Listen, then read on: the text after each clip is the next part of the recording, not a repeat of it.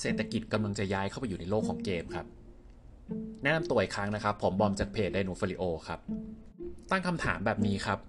ทำไมทุกวันนี้ไอ้ธุรกิจคริปโตเคอเรนซีอะครับหรือการซื้อขายเหรียญเนี่ยมันถึงเติบโตมากครับ อะไรเป็นปัจจัยที่ดันให้คนเนี่ยอยากจะเข้าไปลงทุนในเหรียญทั้งที่เหรียญเนี่ยมันมีความผันผวนสูงมากๆ แต่เราก็ยังอยากจะเอาเงินลงทุนไป แน่นอนส่วนหนึ่งมันน่าจะเป็นเรื่องของกำไร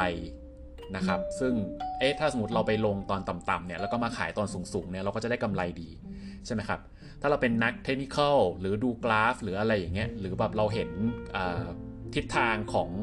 ตัวราคาว่ามันจะเป็นขาบวกเนี่ยเราก็สามารถที่จะไปซื้อได้ ซึ่งอันนี้ก็เข้าใจได้ครับ มันก็เป็นเรื่องที่ก็ถูกต้องเนาะ มันมีโอกาสมันก็จะมีคนที่เอาเงินไปลงเนาะแต่คราวนี้สิ่งที่ผมสงสัยจริงๆอะครับ คือปัจจัยระยะยาวครับ ว่า เอ๊ะอะไรมันคือความเชื่อที่ทำให้เราสามารถที่จะอยากจะเอาเงินเนี่ยไปลงทุนในตัวเหรียญตัวเนี้ยว่าถ้าเราซื้อตัวเนี้ยไอเหรียญเนี่ยอย่างสมมติซื้อบิตคอยใช่ไหมหรือพวก stable coin ต่างๆ เก็บเอาไว้อะแล้วเราคิดว่าเนี่ยมันคือการลงทุนที่ถูกต้อง เราจะย้ายตัวทรัพย์สินของเราความมั่งคั่งของเราที่เรามีอยู่ในชีวิตเนี่ยจากเงินบาทจากเงินดอลลาร์หรือจากหยวนหรือจากอะไรก็ตามเนี่ยเข้าไปอยู่ในตัว คริปโตเนี่ยอะไรคือความมั่นใจระยะยาวของไอตัวเหรียญตัวนี้ครับ ซึ่งวันนี้ผมก็เลยคิดว่าจะพูดถึงเรื่องปัจจัยที่ทำให้คนเนี่ยซื้อเหรียญนะครับ พวกเนี้ยว่ามันมีอะไรบ้าง แล้วก็พูดเลยไปถึงปัจจัยระยะยาวครับว่าไอความเป็นไปได้ที่เหรียญตรงนี้มันจะเป็นสื่อกลางในการแลกเปลี่ยนจริง ๆ ของโลกใบนี้ในอนาคตเนี่ยมันมีความเป็นไปได้มากน้อยเพียงใดนะครับ และถ้าสมมติว่า เป็นไปได้และเป็นไปไม่ได้เนี่ยมันมีธุรกิจอะไรที่ผมคิดว่ามันมีความเป็นไปได้สูงที่ไอตัวเหรียญต่างๆ มันจะงอกเงยมากกว่า ซึ่งผมคิดว่ามันน่าคือธุรกิจเกมนั่นเอง เดี๋ยวมาดูกันครับว่าทำไม โดยมาเริ่มกันก่อนครับว่ามีปัจจัยอะไรครับที่ทำให้คนซื้อเหรียญ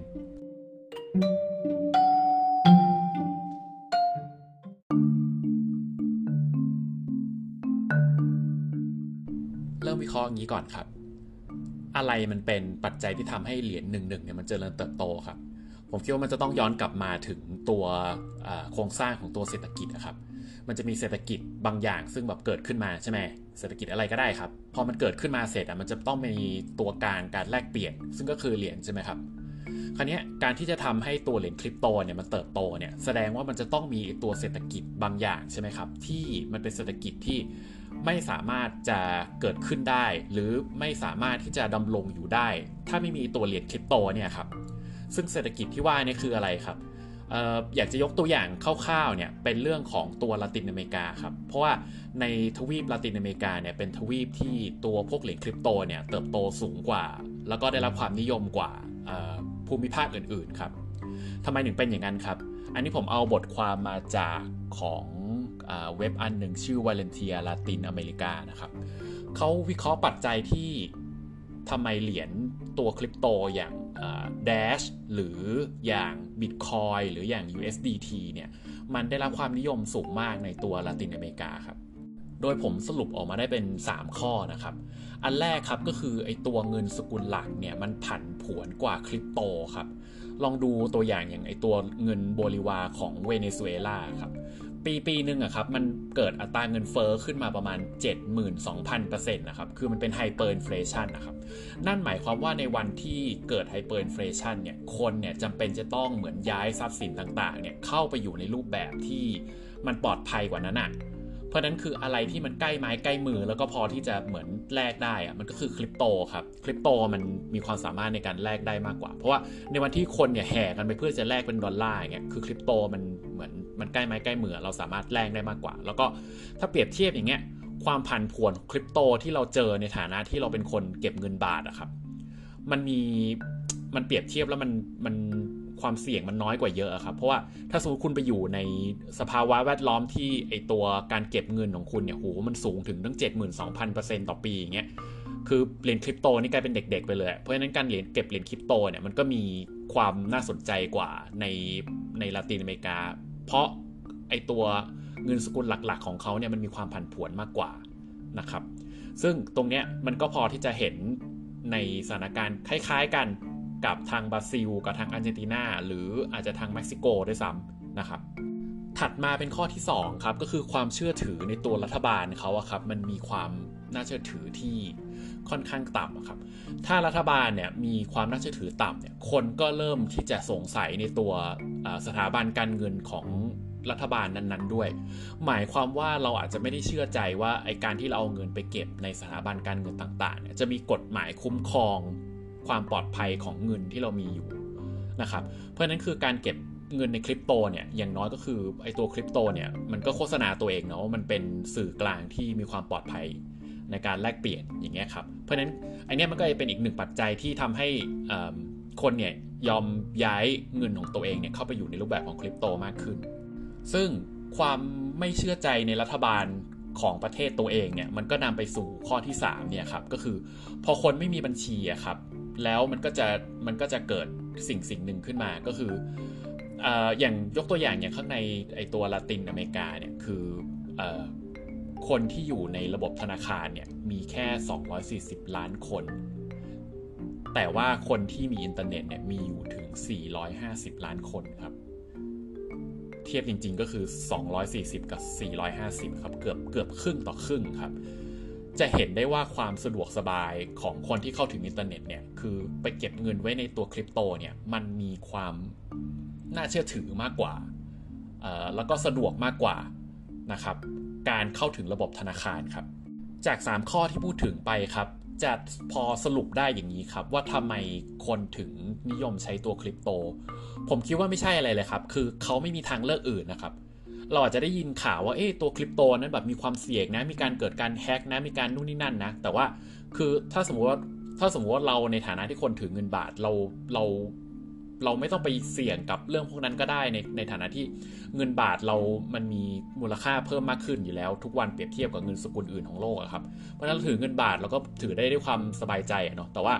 มันก็จะมีกลุ่มประเทศอื่นๆที่แบบเงินเขามันมีความผันผวนมาก แล้วก็คนเนี่ยเริ่มไม่เชื่อใจในตัวรัฐบาลหรืออะไรเงี้ย ซึ่งอะไรพวกนั้นนะพอกฎหมายมันอ่อน แล้วก็คนไม่เชื่อถือ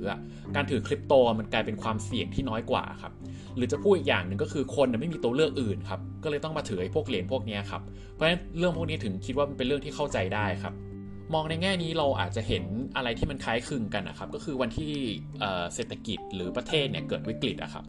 ผมคิดว่ามันก็จะมีปัจจัยสำคัญหนึ่งซึ่งก็คือคนเนี่ยจะเป็นจะต้องเหมือนแลก ทรัพย์สินของตัวเองเนี่ยไปอยู่ในรูปแบบที่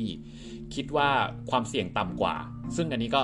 คิดว่าคริปโตเนี่ยก็น่าจะเป็นปัจจัยหนึ่งที่ทำให้คนเนี่ยเหมือนออยากจะแลกแลกเงินของตัวเองในไอ้เงินบาทของเราเนี่ยนะไปสู่ไอ้สิ่งสิ่งเนี้ยเออแต่ว่าถ้าเรามองในอนาคตอีกครับ ว่าเอ๊ะแล้วมันมีปัจจัยอะไรนะที่ทำให้ตัวเหรียญเนี้ย มันขึ้นไปถึงระดับที่แบบเหมือนคนทั้งโลกยอมรับอะครับ โดยโดยที่ไม่ใช่แค่เรื่องชั่วคราวแค่แบบเออพอเกิดวิกฤตก็คือ ค่อยมาเข้าเหรียญนะแต่มันเป็นเรื่องชั่วคราวว่าเออเป็นเรื่องถาวรที่เราอะอยากจะเก็บเงินของเราอะเข้าไปอยู่ในสิ่งสิ่งนี้ได้ถาวรเลย ได้รับเงินเดือนด้วยสิ่งสิ่งนี้ได้รับเงินเดือนปุ๊บก็เปลี่ยนเป็นคริปโตไปเลยหรืออะไรเงี้ยมันจะมีวันวันนั้นไหมหรือว่าเราจะประกอบธุรกิจ โดยใช้เหรียญเหรียญคริปโตเนี่ยเป็นสื่อกลางอะครับ มันมีปัจจัยอะไรบ้างที่จะทำให้เราไปถึงสิ่งสิ่งนั้นได้ครับ ซึ่งพัฒนาการตรงนี้ครับเขาเรียกว่า Lindy Effect ครับ คือเป็นพัฒนาการที่ดูพัฒนาการว่าตั้งแต่เหรียญคริปโตต่างๆ อย่างเช่น USD เอ่อโทษทีครับ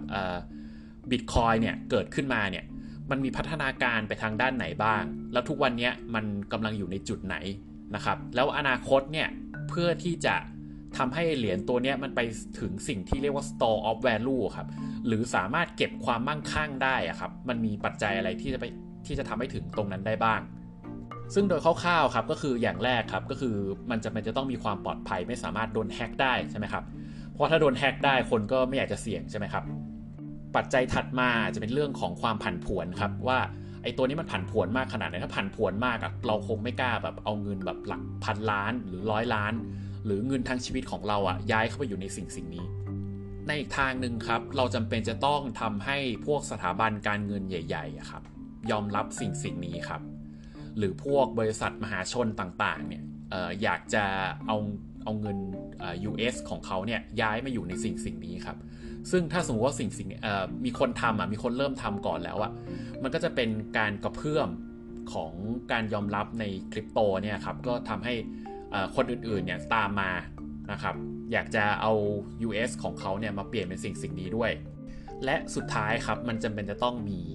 ตัวกฎหมายรองรับครับ เพื่อความปลอดภัยและความน่าเชื่อถือสูงสุดครับ ถ้ามีถ้ามี 3-4 สิ่งอย่างที่พูดถึงเนี่ยมันก็จะทำให้การโอนเงินในระดับแบบพันล้านอย่างเงี้ยมันมีความน่าเชื่อถือมากขึ้นนะครับ แต่ว่าคริปโตในวันนี้มันยังไม่ไปถึงสิ่งสิ่งนั้นเลยครับ แล้วก็มันเป็นเรื่องที่จำเป็นจะต้องทำให้เหมือนคนหมู่มากเนี่ย ยอมรับให้ได้ซะก่อน ถ้าคนหมู่มากเนี่ยยอมรับได้เนี่ยมันถึงจะกระเถิบไปถึงสิ่งสิ่งนั้นนะครับ เพราะว่าการที่ไอตัวคริปโตยอมรับอะต้องเราก็ต้องยอมรับอย่างหนึ่งว่ามันทำให้เหมือนพวกสถาบันการเงินต่างๆเขาเสื่อมอำนาจลงอะครับ ซึ่งมันจะมีเอฟเฟกอะไรบ้าง มีปัจจัยอะไรบ้างที่ทำให้แบบเหมือนมันไปถึงสิ่งสิ่งนั้นได้ ซึ่งตัวส่วนตัวผมเองผมว่ามันมันมันก็ยากอยู่เนาะ มันมีผู้เล่นอยู่ตั้งหลายคนในระบบที่ไม่อยากให้สิ่งสิ่งนี้เกิดขึ้นนะแล้วก็ในแง่ของนโยบายในการควบคุมประเทศอะถ้าสมมุติว่าอยู่ดีเราไม่สามารถควบคุมเงินสกุลหลักของเราได้อะเพราะว่าคนเนี่ยย้ายไปใช้เงินสกุลอื่น ที่ไม่ใช่เงินสกุลหลักอะผมว่ามันก็จะสร้างปัญหาถัดๆมา ซึ่งผมคิดเลยคิดว่า ปัจจัยประมาณนี้มันเป็นเรื่องที่ค่อนข้างเป็นไปได้ยากครับ แต่ครับมันก็มีเหรียญบางอย่างครับ ในรูปแบบที่ต่างออกไปครับ ได้รับการยอมรับมากขึ้นทุกวันทุกวันครับ สิ่งนั้นคืออะไรครับ เดี๋ยวมาคุยกันครับ